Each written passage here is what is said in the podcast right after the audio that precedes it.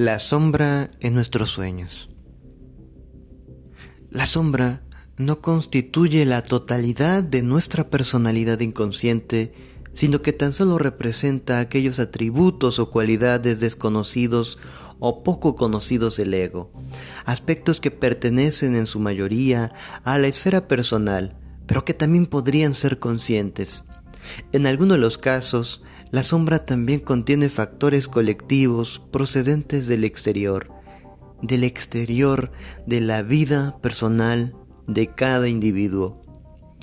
Cuando un individuo intenta ver su sombra, se da cuenta y también suele avergonzarse de descubrir cualidades e impulsos que niega en sí mismo, pero que ve con mucha claridad en los demás, como el egoísmo, la pereza mental, la indolencia, la fantasía, los planes y las fabulaciones irreales, la negligencia y la cobardía, la avidez exagerada por el dinero tal vez y las posesiones.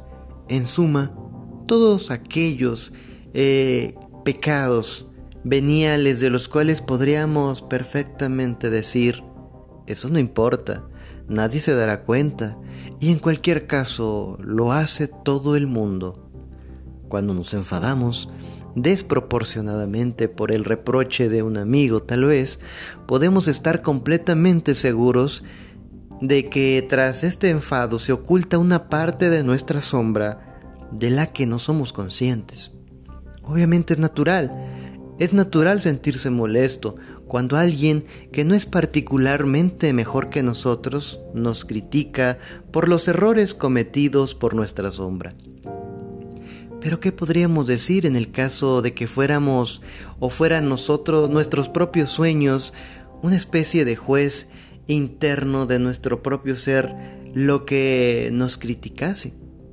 En ese caso, el ego normalmente calla y mantiene un embarazoso silencio. Después comienza la lenta y dolorosa tarea de la autoeducación.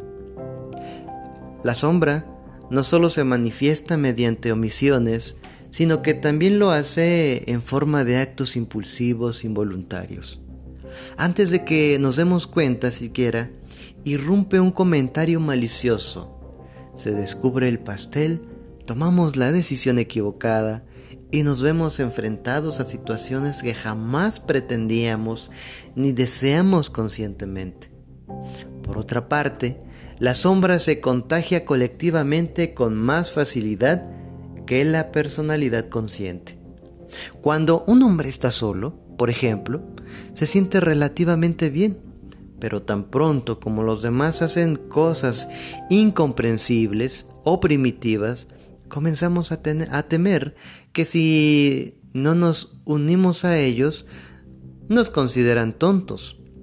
De ese modo, abrimos paso a impulsos que realmente no nos pertenecen. La sombra resultó menos molesta y por ello estamos mucho más predispuestos a perdonarla. Entre personas de nuestro mismo sexo, padecemos mucho más los efectos de la sombra.